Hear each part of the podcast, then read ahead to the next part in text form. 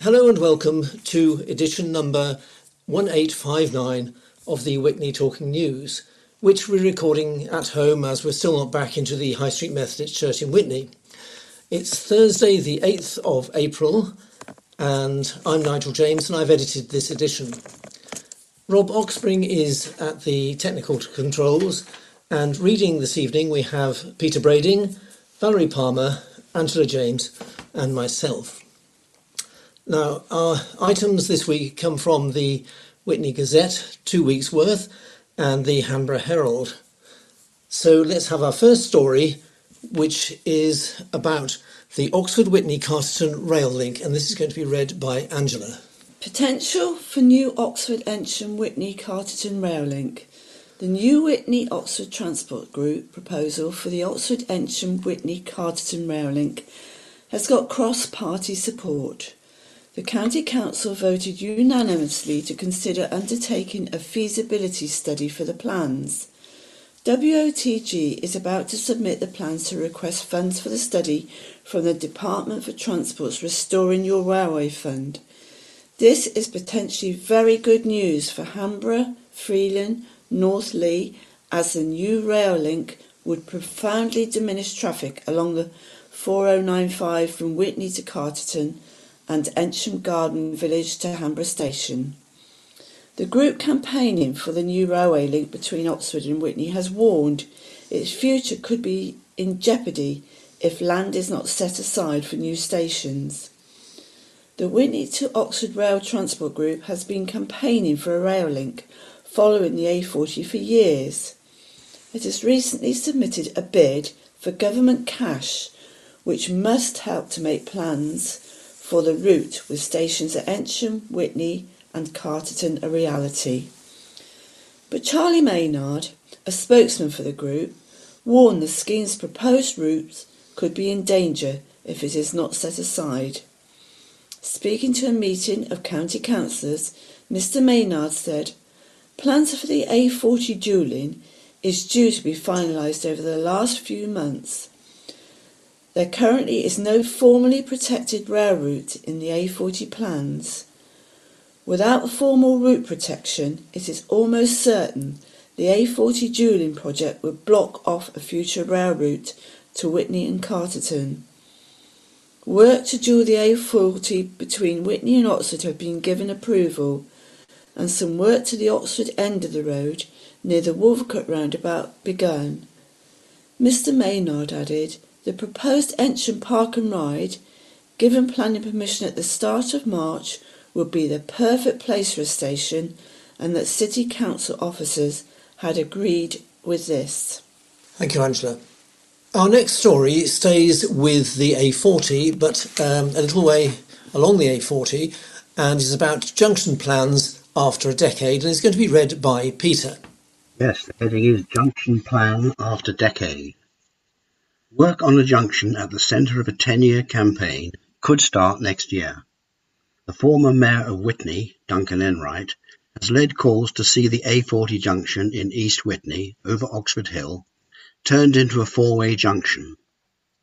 Now, Oxfordshire County Council says a scheme for the Shores Green junction has been analysed, with a preferred option on how it will be built now identified.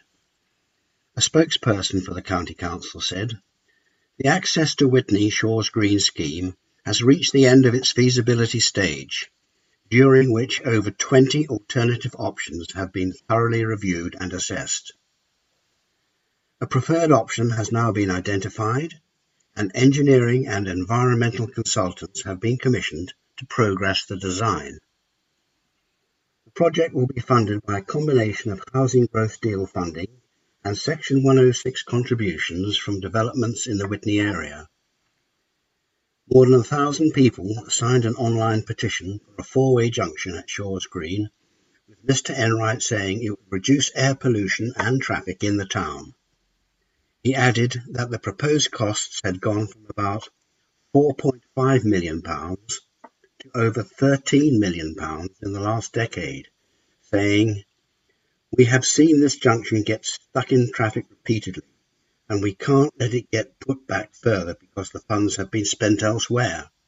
The junction has got to go ahead as soon as possible.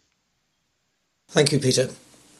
Our next story moves from Witney to Woodstock, where we hear about a nature reserve project. And this is going to be read by Valerie. Yes, the Nature Reserve project getting step closer for Watermeadow. A local nature reserve, LNR, could soon be declared after a decision was made to delegate the power to a council. Woodstock Town Council has formally requested that West Oxfordshire District Council, WODC, give it the authority to declare an LNR at Woodstock Watermeadows. The district approved the request during a cabinet meeting. An LNR is a protected area of land designated by a local authority because of its local special natural interest and, where possible, educational and community value. During a meeting in October, the Town Council approved a motion to designate Woodstock Water Meadows as an LNR. Cherry Carruthers, Woodstock Town Clerk, said, The water meadows were granted to the town in a charter of King Henry VI, dated May the 24th, 1453. Whilst the Town Council is committed to retaining the natural characteristics of the area, there is a need for regular maintenance, particularly the requirement to keep to reasonable levels of the amount of Himalayan balsam, which, if left unattended, could swamp other plant life in the meadow. In the recent WODC meeting, the Cabinet agreed to delegate power to Woodstock Town Council. WODC can recommend a site for the designation of a local nature reserve, but doesn't have the authority to grant it. That authority has to come from Natural England. David Harvey, Cabinet Member for Climate Change at WODC, added, It's all part and parcel of our work to enhance the natural environment and boost biodiversity. The item was quickly agreed by the Cabinet with little discussion by councillors. Woodstock Water Meadows covers five and a half hectares of land, situated on the floodplain of the River Glyme. Since June 2016, the Wychwood project has been contracted to manage the site on behalf of Woodstock Town Council. Since then, the charity has hosted open days and talks, undertaken bird surveys, and maintained paths to provide access for the public. It has also recruited volunteers to help with the removal of the non-native Himalayan balsam. The meadows have in fact, in recent times, been grazed by Dexter cattle to help control the Himalayan balsam. Thank you, Valerie. We now have uh, three short items which are going to be read by Peter. Yes, the, the first item is headed Taxpayers face a 40 pence increase on bills for next year. The average taxpayer in Witney will pay about 40 pence a month more from April the 1st. The decision to increase the precept payment by 3% was agreed by Witney Town Council and will see a rise of £4.64 this year for a Band D property. Precept takes into account budgeting for projects, including work on the Corn Exchange, at cemeteries, and the Christmas lights display. Ineligible for government grants, the council has also lost income as a result of coronavirus, while it said the forecast for running its services for 2021 stroke 22 cannot be anticipated due to the pandemic. Leader of the council, Lucy Ashbourne, said, I'm proud that despite the challenges the last year has thrown at us and the resultant funding difficulties, Witney Town Council is only raising its council tax by around 10 pence a week. This will not only allow us to continue providing our services, but also to expand what we can offer to the people of Witney at a time when our community needs it the most, and to carry on with the many exciting developments that are in the pipeline. The second item is headed TUI closing 48 branches. Britain's biggest travel agency, TUI, is to close another 48 high street branches affecting 273 staff. The company has branches in Cowley, Abingdon, Didcot, Witney, and Bicester. It said the way people buy holidays had changed. All colleagues at risk of redundancy will be offered roles in other stores where there are vacancies, or in the new homeworking retail and contact centre team, it said. TUI closed 166 shops last July due to the pandemic, nearly a third of its total. And the last item is headed COVID 19 testing for all. Health Secretary Matt Hancock has announced that everyone in England will be entitled to twice weekly COVID testing. From Friday, people will be able to get a rapid test whether they have symptoms or not. So far, it has only been available to those most at risk and people who need to leave home for work, such as frontline NHS workers and care home staff, school children and their families. Mr. Hancock tweeted, Reclaiming our lost freedoms and getting back to normal hinges on us all getting tested regularly. Thank you, Peter. And now we're back to Valerie again, who's going, got an article about Cotswold Wildlife Park. Yes, wildlife park animals are pining for visitors. Pining animals at Cotswold Wildlife Park are being prepared for the planned return of the public on April the 12th. Staff are being encouraged to walk around, sometimes with their dogs, after keepers suspected that the primates and more intelligent animals were missing the stimulation of seeing people. Metsu, a Sifaka lemur, now spends his days swinging over to a tree overlooking the car park trying to catch a glimpse of humans who are no longer there. Park curator Jamie Craig said, He loves observing people. When the car park is full, he's just watching it all day long. You can see he misses it. We've had quite a lot of work going on in the lockdown.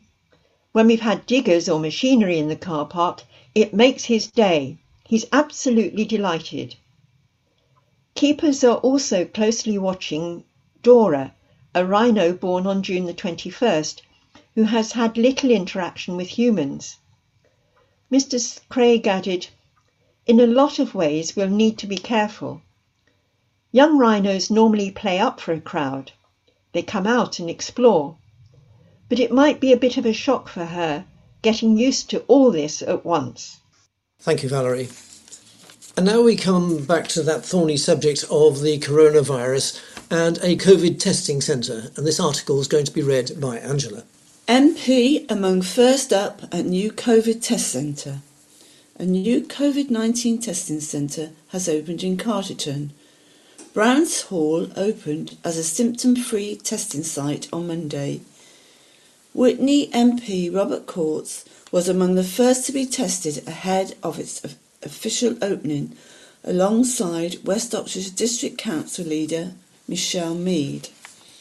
Both took a lateral flow test to help site staff prepare for the opening with their negative results available in under an hour. Mr. Court said, This site is going to play an important role in helping to keep local infection rates low, and I encourage everyone eligible to get tested to help protect their community.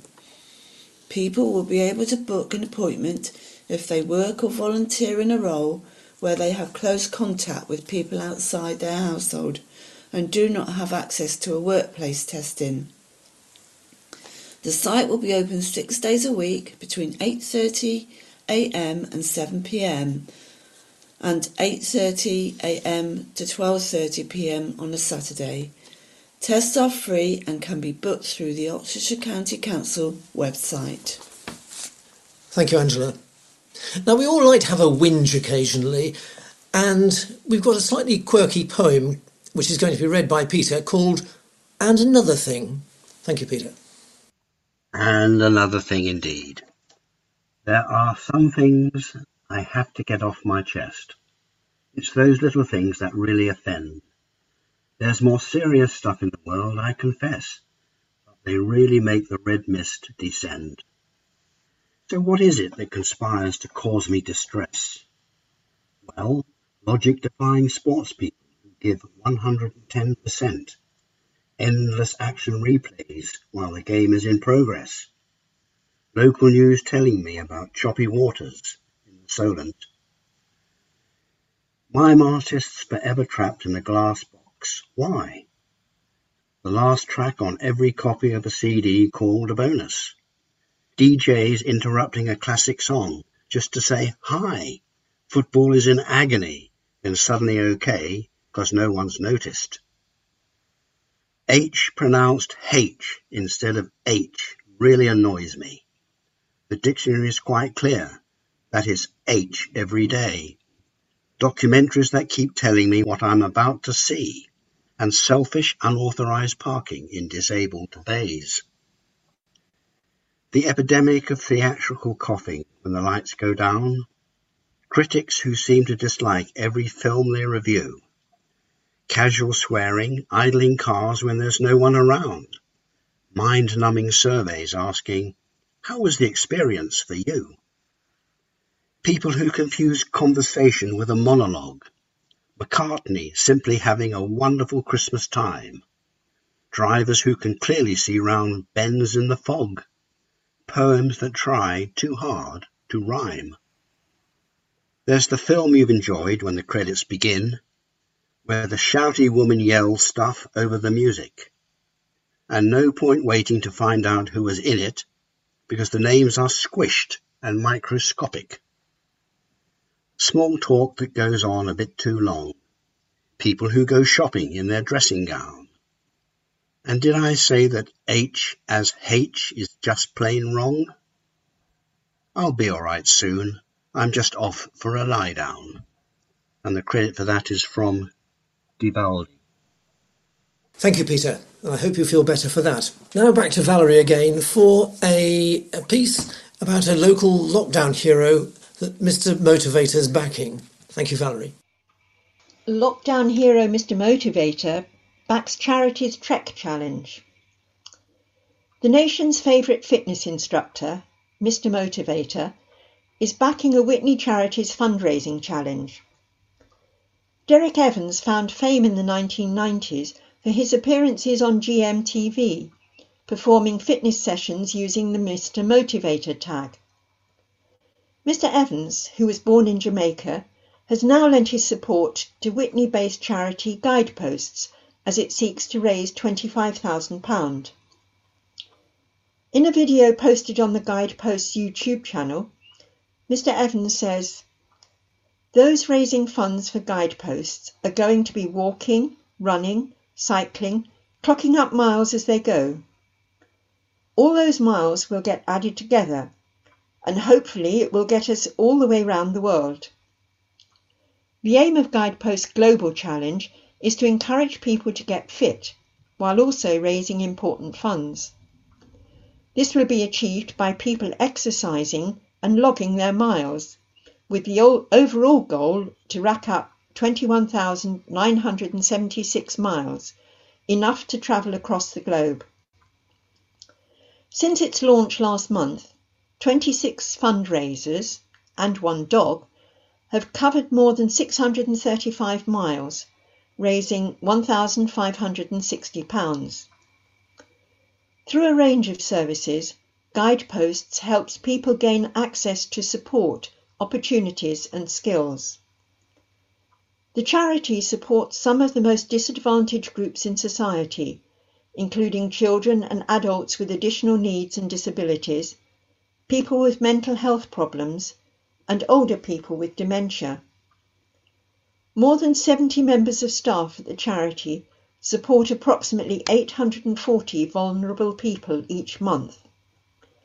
For details, see guidepost.org.uk slash global hyphen challenge. Thank you, Valerie. And we're now going to hear a piece from TNF Soundings about the new £50 note and the tactile um, elements that they're actually introducing into that note. TNF Soundings.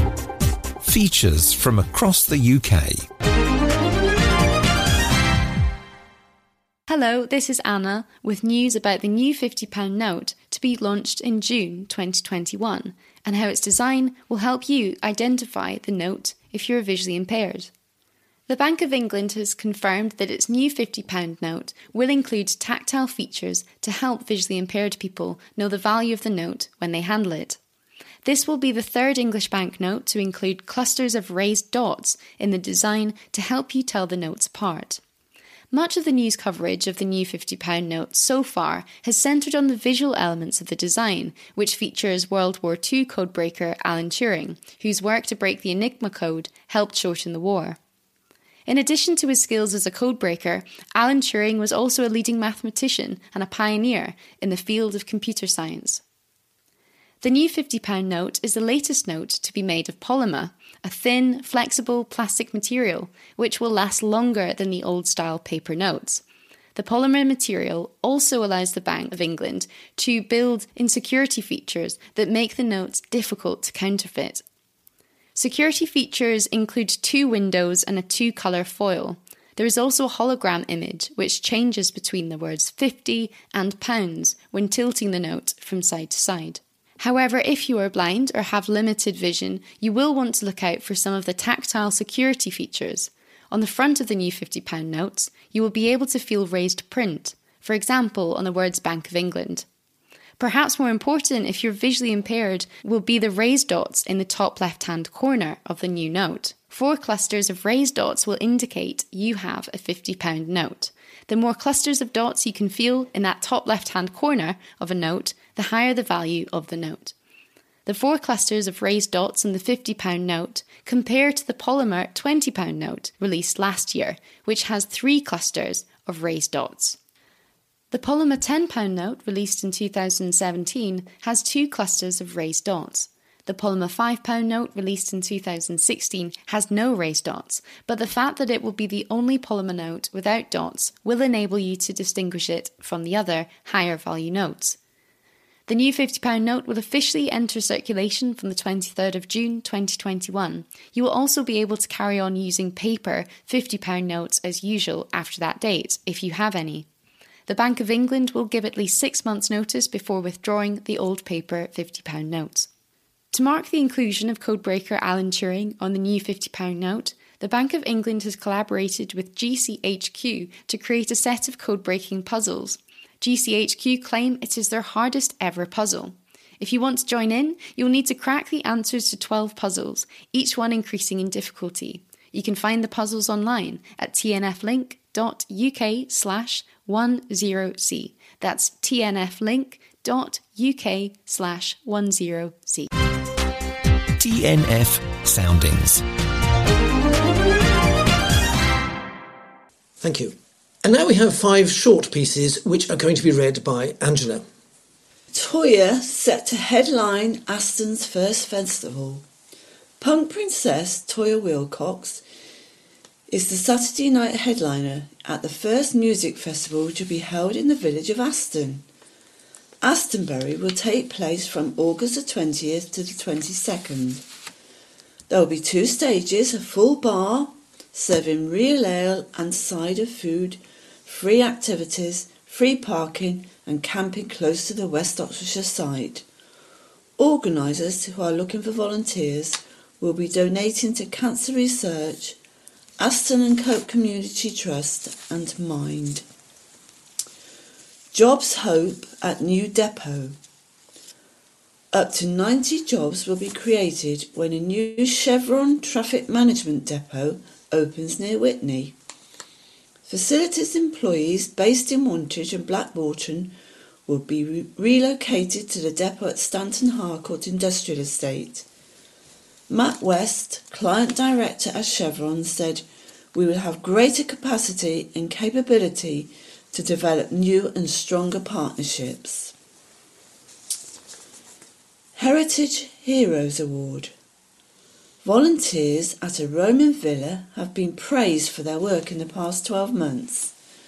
The group of 25 volunteers at the North Leigh Roman Villa were finalists at the Heritage Alliance's Heritage Heroes Awards. The group has worked to promote the site as a resource for well-being and education during the pandemic. Warning of an HMRC scam. Police have warned about a new HMRC scam. Fraudsters have sent messages and called people out of the blue pretending to be from the government service. Officers said criminals are looking to take advantage of the end of the tax year, which was yesterday. The texts and emails appear to be from HMRC claiming you're due a tax refund, owe tax, or urging you to provide your personal and financial information. Writing in an alert, Thames Valley Police said it is okay to say no to unsolicited offers or of help or requests. And an accidental fire concern. Firefighters have warned people about accidentally setting fire to their home. Oxfordshire Fire and Rescue Service warned in a TVP alert Smoking related fires are the biggest killers in accidental fires. Cigarettes and other smoking products cause a quarter of all accidental fire fatalities in the home. Thank you, Angela. And now, quiz time. First of all, we'll have the answers to the quiz that was set two weeks ago um, by Debbie. The first question was Who is the Roman goddess of spring? And the answer is Flora. Question two was Who composed the Four Seasons? And the answer is Vivaldi. And question three The song Younger Than Springtime features in which Rodgers and Hammerstein's musical? And the answer is South Pacific. Question four Which poet wrote the following lines? Oh, to be in England now that April's here. And the answer? Robert Browning. And question five What name is given to the Sunday before Easter? And the answer is Palm Sunday. And that brings us to this week's quiz. Question one In the foot, what is more commonly the more common name for the hallux? Question two Who painted at the Moulin Rouge? Question three The name of which month is derived from the Latin for ten? Question four In the Winnie the Pooh stories, what kind of animal is Roo? Question 5. Addis Ababa is the capital of which country? And the answers to those questions will be given to you next week. And now we come on to a an item which I first thought said Primark 65th anniversary, but in closer inspection it actually says Pear Mark 65th anniversary, and this will be read to you by Valerie. Thank you, Valerie. Yes, a couple celebrating 65 years of marriage have revealed what it takes to sustain a happy and healthy relationship. Don and Janet Deeney are looking forward to the big day on Friday, although lockdown restrictions mean the couple will be celebrating on their own. The Witney duo met at a dance in Filkins when Mr. Deeney was on leave from the army. A fortnight after meeting, Mr. Deeney went to Egypt with the forces and did not see Mrs. Deeney for 18 months. I wrote to her every day, although she didn't, so it was a bit one sided, really, the 87 year old quipped. When I came back, we met up again and got together shortly afterwards. There's a lot of give and take. I give and Janet takes. Mrs. Deeney, 88, added, It's remarkable how long we've been married. It all comes down to trust, caring for each other, and acknowledging that you won't always agree. I couldn't manage without him, and I hope he couldn't be without me. We haven't planned anything for this year. Don is shielding, and you've got to be careful. Maybe later on in the year, everyone can come together again and we can have a party to celebrate. The couple have spent the vast majority of their marriage in the same family home, moving to Witney in March 1965. The passage of time has given them three children Chris, Mark, and Catherine, as well as nine grandchildren and five great grandchildren. The family have all kept in touch virtually over the past 12 months, with Mrs. Deeney leading the way with her computer skills. Son Mark Deeney said, They're both very giving people, but the biggest secret is that they just keep going. They never sit still and they're always doing something. They're both very good at technology, so we'll all see each other on Zoom for the anniversary. We'll be able to see them when restrictions do start to loosen. They've been very cautious and stuck to the rules rigidly.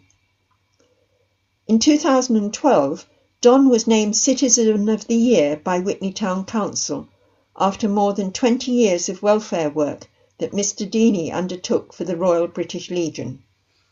Thank you, Valerie. Our next item is uh, going to be read by Peter and is about a village pub that's about to be run by the boss of the brewery. Village pub is to be run by boss of brewery. A pub which is the centre of village life in Chadlington is under new management and set for an overhaul. The Tite Inn has been bought by brewery company Oxfordshire Inns Limited. It plans to extend the limited opening hours, improve the internal layout and equipment, and add an outdoor cooking area. It will also introduce music and comedy events to the pub's calendar. The management team includes Jason Chipchase, who is owner and CEO of Chadlington Brewery, which has supplied the pub for many years. The 17th century village pub, which was derelict 10 years ago, has immaculate gardens and a chocolate box setting. It won CAMRA's North Oxfordshire Pub of the Year in 2005.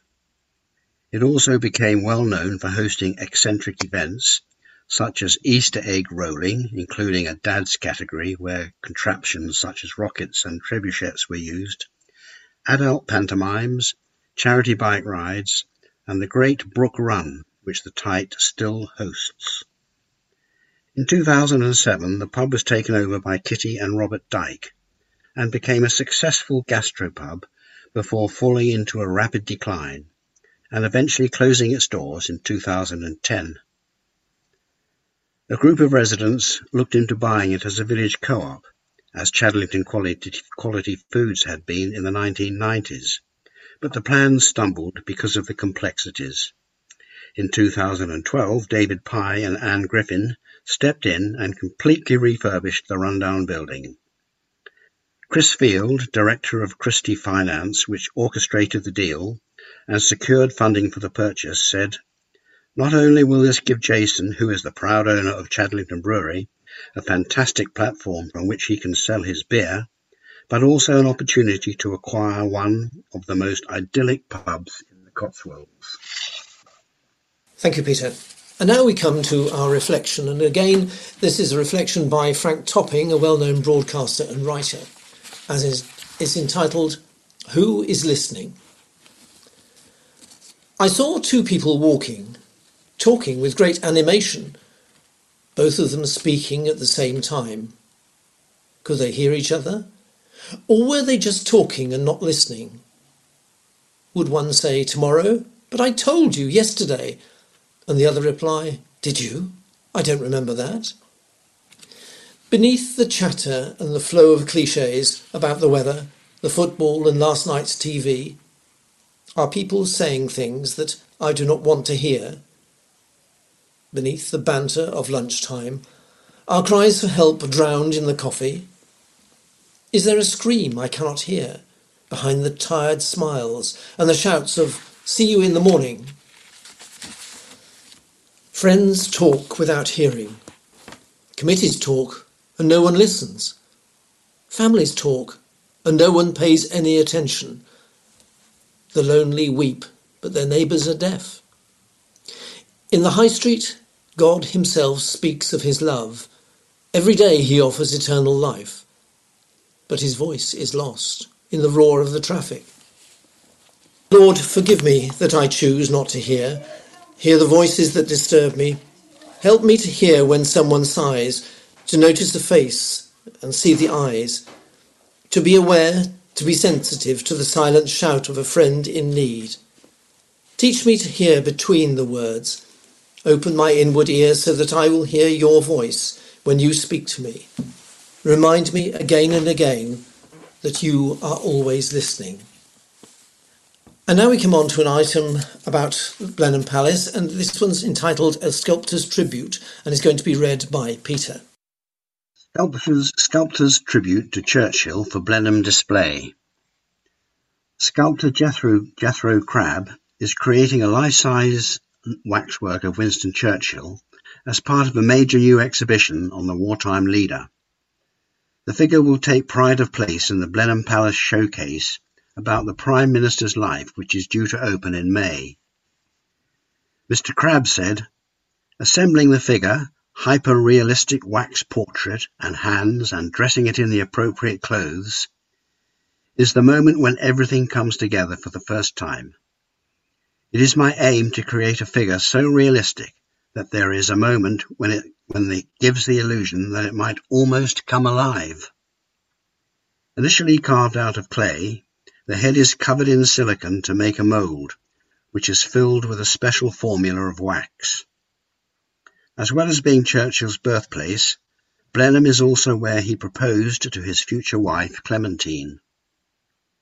In addition to Churchill, the Surrey Hills-based artist has created waxwork figures of US President Joe Biden and Donald Trump for the National Presidential Waxwork Museum in America. To make the figure as authentic as possible, designers are working with Churchill's original tailor, hat, glasses and shoemakers to create bespoke items made to his own measurements.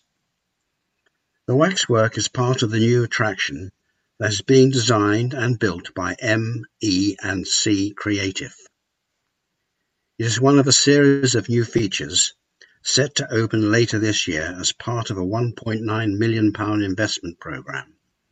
The palace itself remains closed under current restrictions. Thank you, Peter. Our next article uh, is about Downton fans and will be read by Angela. Downton's fans help pay for high-tech hub in real world, lo- world location. Downton Abbey fans are partly paying for a project to transform a village community hub in Bampton. The old grammar school, a filming location for the hit series, will soon be reconstructed with new stairs, fitting out of the top floor, and the complete restoration and updating of the ground floor. There'll be a new exhibition space, a computerized archive, a larger shop, and a state of the art library. Although there has been a huge fundraising effort, organisers said the arrival of the period drama and the visitors it brought was a great game changer. Bampton doubled as the fictional, northern village of Downton in the hit ITV series. Some of the most famous scenes were shot there, including Lady Mary's wedding to Matthew Crawley which was filmed at St Mary's Church. Robin Shuckburgh, chairman of the Bampton Community Archive, said the extraordinary success of this series and the fact that the grammar school was used as the cottage hospital in the filming and that the church close was the village green of Downton changed the situation dramatically. It became possible for the BCA to exploit the substantial tourism that came to Bampton and with a huge and dedicated local group of volunteers who manned the shop, guided the visitors, managed as best they could the traffic of the tourists, the money started to mount up. The old grammar school was looked after by the Bampton Exhibition Foundation until the 1960s, when a decision was taken to remove the staircase to prevent members of the public getting to the upper floor, which had been declared unsafe. Twelve years ago, Oxfordshire County Council's Library Department leased the ground floor for the village library and offered part of the space to West Ox Art Society and the Bampton Community Archive, who held three exhibitions of local interest there every year. Joe Lewington, founder of the BCA, decided to restore the staircase and reopen the spectacular space upstairs. This project required the repair of the Cotswold stone roof, costing over a quarter of a million pounds. Now the money has been raised for phase two and contractor Drew Warren will start work later this month. Mr. Shuckburgh said, if the Downton tourism returns, and it is by no means certain, we will use this asset to provide a more managed experience for the crowds. Thank you, Angela. Now our next article takes us from Downton and Bampton to Chipping Norton and is going to be read by Valerie. Yes, the library site for artists' latest lockdown work. A graphic artist who has worked for Coca Cola and Nike has created his third lockdown mural in Oxfordshire. Luke Emden of Chipping Norton has come up with his latest mural in his hometown. He had previously worked on a piece from inside the former Beale's department store in Chipping Norton, followed by one in George Street, Oxford. His latest creation is at the library in Chipping Norton. Mr. Emden said, With lockdown easing and spring in the air, and still being holed up in my own hometown of Chipping Norton, I thought that it was time to add another splash of colour to another window in the town centre. I thought before I leave for Germany, there's time for one more mural. The library being an educational hub for many local children and adults, I spotted the window on many walks around the town and thought that this is a perfect canvas to add a splash of colour and give the space a new lease of life.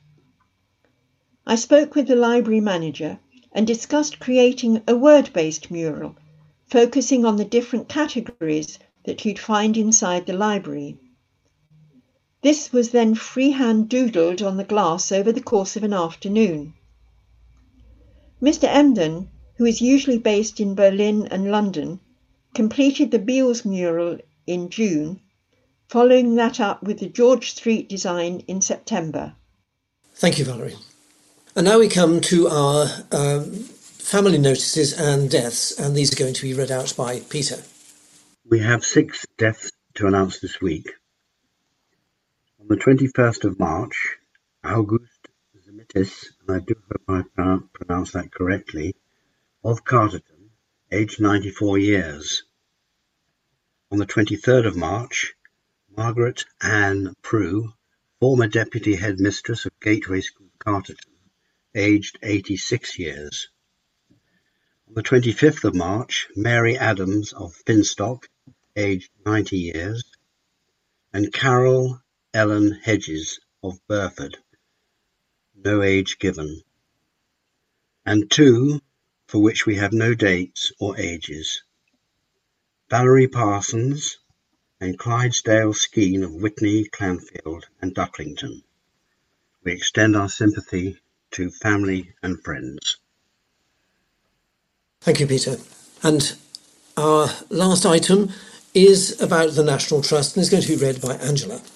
National Trust plants up trees after criticism of felling work. The National Trust has planted more than a thousand saplings weeks after villagers criticised it for chopping up riverside trees. Residents of Buscot, much of which is owned by the National Trust, hit out after willows were pollarded along the Thames in February. The Trust said the traditional practice involved cutting back riverbank willows to the height of two to three metres and was carried out on a regular cycle of approximately 10 years. Now the Trust has said 1,100 trees have been planted in Buscot in the last two weeks. Richard Watson, countryside manager at the Buscot and Coleshill estate, said the trees we are planting alongside the river are those which, over time, might naturally occur, but we are giving nature a helping hand to speed up that process.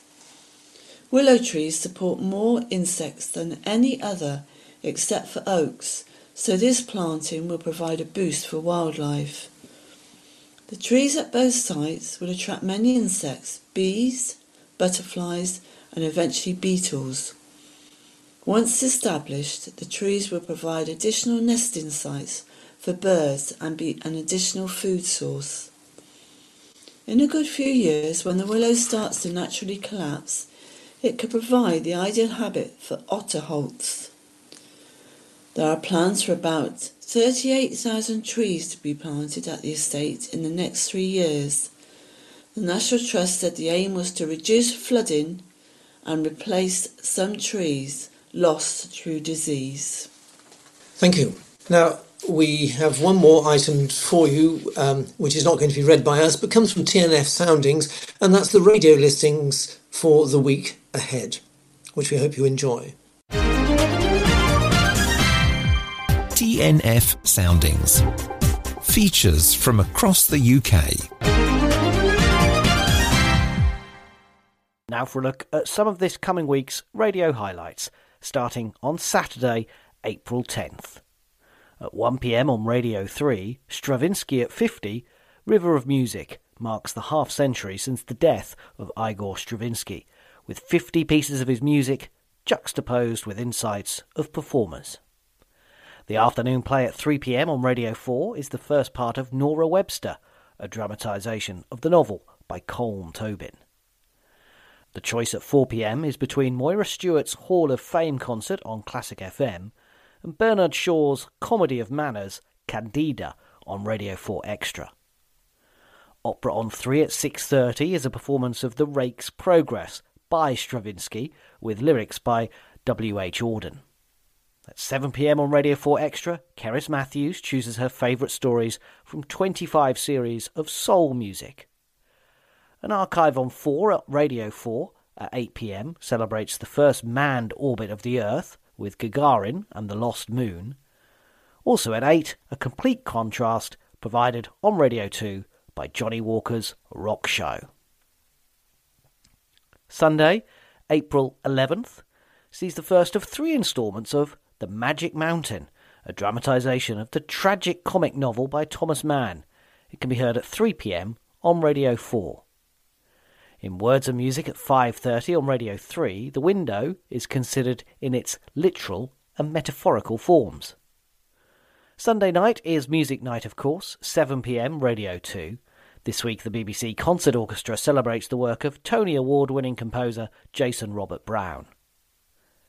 In a Summer Season is a gentle drama adapted from Elizabeth Taylor's 1961 novel. It can be heard at 8 pm on Radio 4 Extra.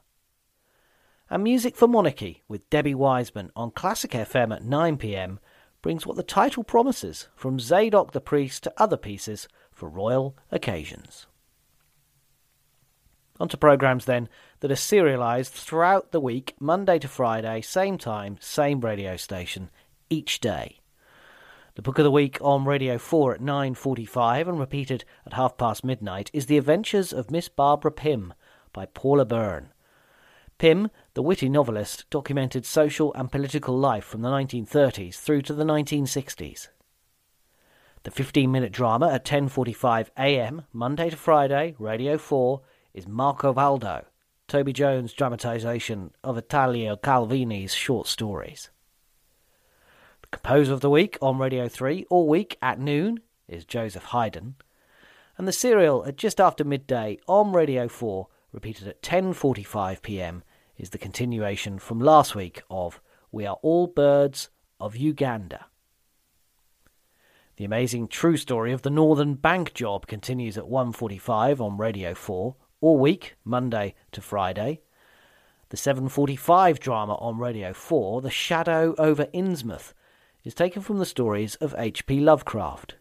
This is the third series, and if you didn't listen to the first two, probably worth catching up on BBC Sounds. They are The Whisperer in Darkness and The Case of Charles Dexter Ward. And the Classic FM concert with John Suchet is at 8 o'clock, and this week John chooses the pick of new recordings so far this year. On to Monday, April 12th, and you may like to tune to Radio 5 Live because there's three hours of the latest news, big name interviews from around the UK, plus listeners' personal experiences, and all hosted by Naga Munchetty. And she'll be here on Tuesday and Wednesday as well. Beyond Belief at 4.30 on Radio 4 marks the 700th anniversary of the death of Dante Alighieri, author of the Divine Comedy. Recently, its Inferno, with its description of hell, which has captured popular imagination. Pleasant late afternoon hour could be passed on Radio 4 Extra at 5 pm, Ayres on the air. That's Pam Ayres, of course, followed at 5:30 by Just a Minute. And the Blues Show with Cerys Matthews is at 9 pm on Radio 2. Tuesday, April 13th, 2.15, Radio 4, Brian Cox, the actor, returns for another episode of McKeelevely, the Victorian Scottish detective. It was so nice Michael Rosen has returned with word of mouth after his experience with COVID 19. This week he discusses why people change their names. 8 pm, Radio 4 on Tuesday. Radio 3 in concert at 7:30 pm focuses on song, both solo and choral, including works by Copland, Britten and Barber. And the jazz show with Jamie Cullum, 9 pm, Radio 2. Wednesday, April 14th, sees the return of the number one ladies detective agency at 2.15 on Radio 4. 30 minutes of laughter is guaranteed at 7pm on Radio 4 Extra with Hancock's Half Hour, followed at 7.30 by the sitcom Alison and Maud, and a slight change of tone at 8 with the detective thriller A Case for Mr. Morelle. 7.30pm, Radio 3 in concert, The Choir, Tenebrae, feature music spanning five centuries from different locations in Europe and the UK. While Radio 2, 9pm, as it's a Wednesday, is The Folk Show with Mark Radcliffe. On Thursday, April 15th, the change of that host on that Radio 5 live show I was talking about earlier on in the week, Adrian Chiles takes over the 10am slot with original journalism and surprising news stories. We can rejoin the number one ladies detective agency at 2.15 on Radio 4 for part 2. Off to Open Country at 3, still on Radio 4, folk singer and song collector Sam Lee travels to four places of historic significance where folk songs are used to enhance the sense of place. More detective work on Radio 4 Extra at 3 with Val McDermid's The Right Chemistry. A psychologist is the subject of Great Lives at 6.30 on Radio 4 Extra when comedian Tony Hawks and Matthew Parris consider the life of Marshall Rosenberg, who spent his life finding ways to eradicate hate. Round the Horne is at 7pm, also on Radio 4 Extra. Or there's Jo Whiley on Radio 2 at 7pm. Music, features, guests, and a themed playlist relating to the actor David Tennant. David Aaronovitch is in the briefing room at 8pm on Radio 4 where he's joined by guests to discuss big issues in the news. And the Country Show with Bob Harris is at 9 pm on Radio 2, rounding off your Thursday listening. Friday, April 16th, again Adrian Chiles in the 10am slot on Radio 5 Live. Prime Minister at 300 is at 11am on Radio 4. Even if you haven't heard the first two instalments, and of course you can catch up on BBC Sounds, this will still be interesting as Anthony Seldon comes up to date by looking at whether the responsibilities of the office are now too great. There are contributions from former Prime Ministers, Cabinet, and Foreign Secretaries. Today's dramas are all thrillers, starting at 2.15 on Radio 4 with Long Line, the unusual setting of a deep sea trawler. Clean Break by Val McDermid is at 3pm on Radio 4 Extra. A new series of the News Quiz starts at 6.30 on Radio 4, a satirical look at the week's news. Golden Hour can be spent with Tony Blackburn at 7pm on Radio 2. He'll play pop and soul oldies from across the decades. Alternatively, there's Dad's Army, Radio 4 Extra at 7pm. Radio 3 at 7.30pm has a concert of Baroque music by Handel, Bach and Purcell, featuring solo soprano and trumpet. Or stay with Radio 4 Extra for the wordsmiths of Gorsemere at 7.30pm. There's in a clutch of thrillers at 8pm, Case for Dr. Morelle, at 8.30 John Creasey's The Toff and the Runaway Bride. And a good way to end the week, maybe with some laughter and late night comedy, Radio 4 Extra from 10pm to midnight when Comedy Club starts with Mark Steel's in town at 10.30. Goodness gracious me. Then at 11pm, Old Harry's Game, and finally at 11.30, The In Crowd. As ever, may I wish you a peaceful, safe, and enjoyable week of radio listening. TNF Soundings. Well, that's all we have time for today. So Uh, we will be recording remotely again next week, and I hope you will join us then. So it only remains to me to thank the Witney Gazette and Hanborough Herald for the stories we've used this evening. Also to our technical expert, uh, Rob Oxspring, and to our readers, Peter Brading, Valerie Palmer, and Angela James.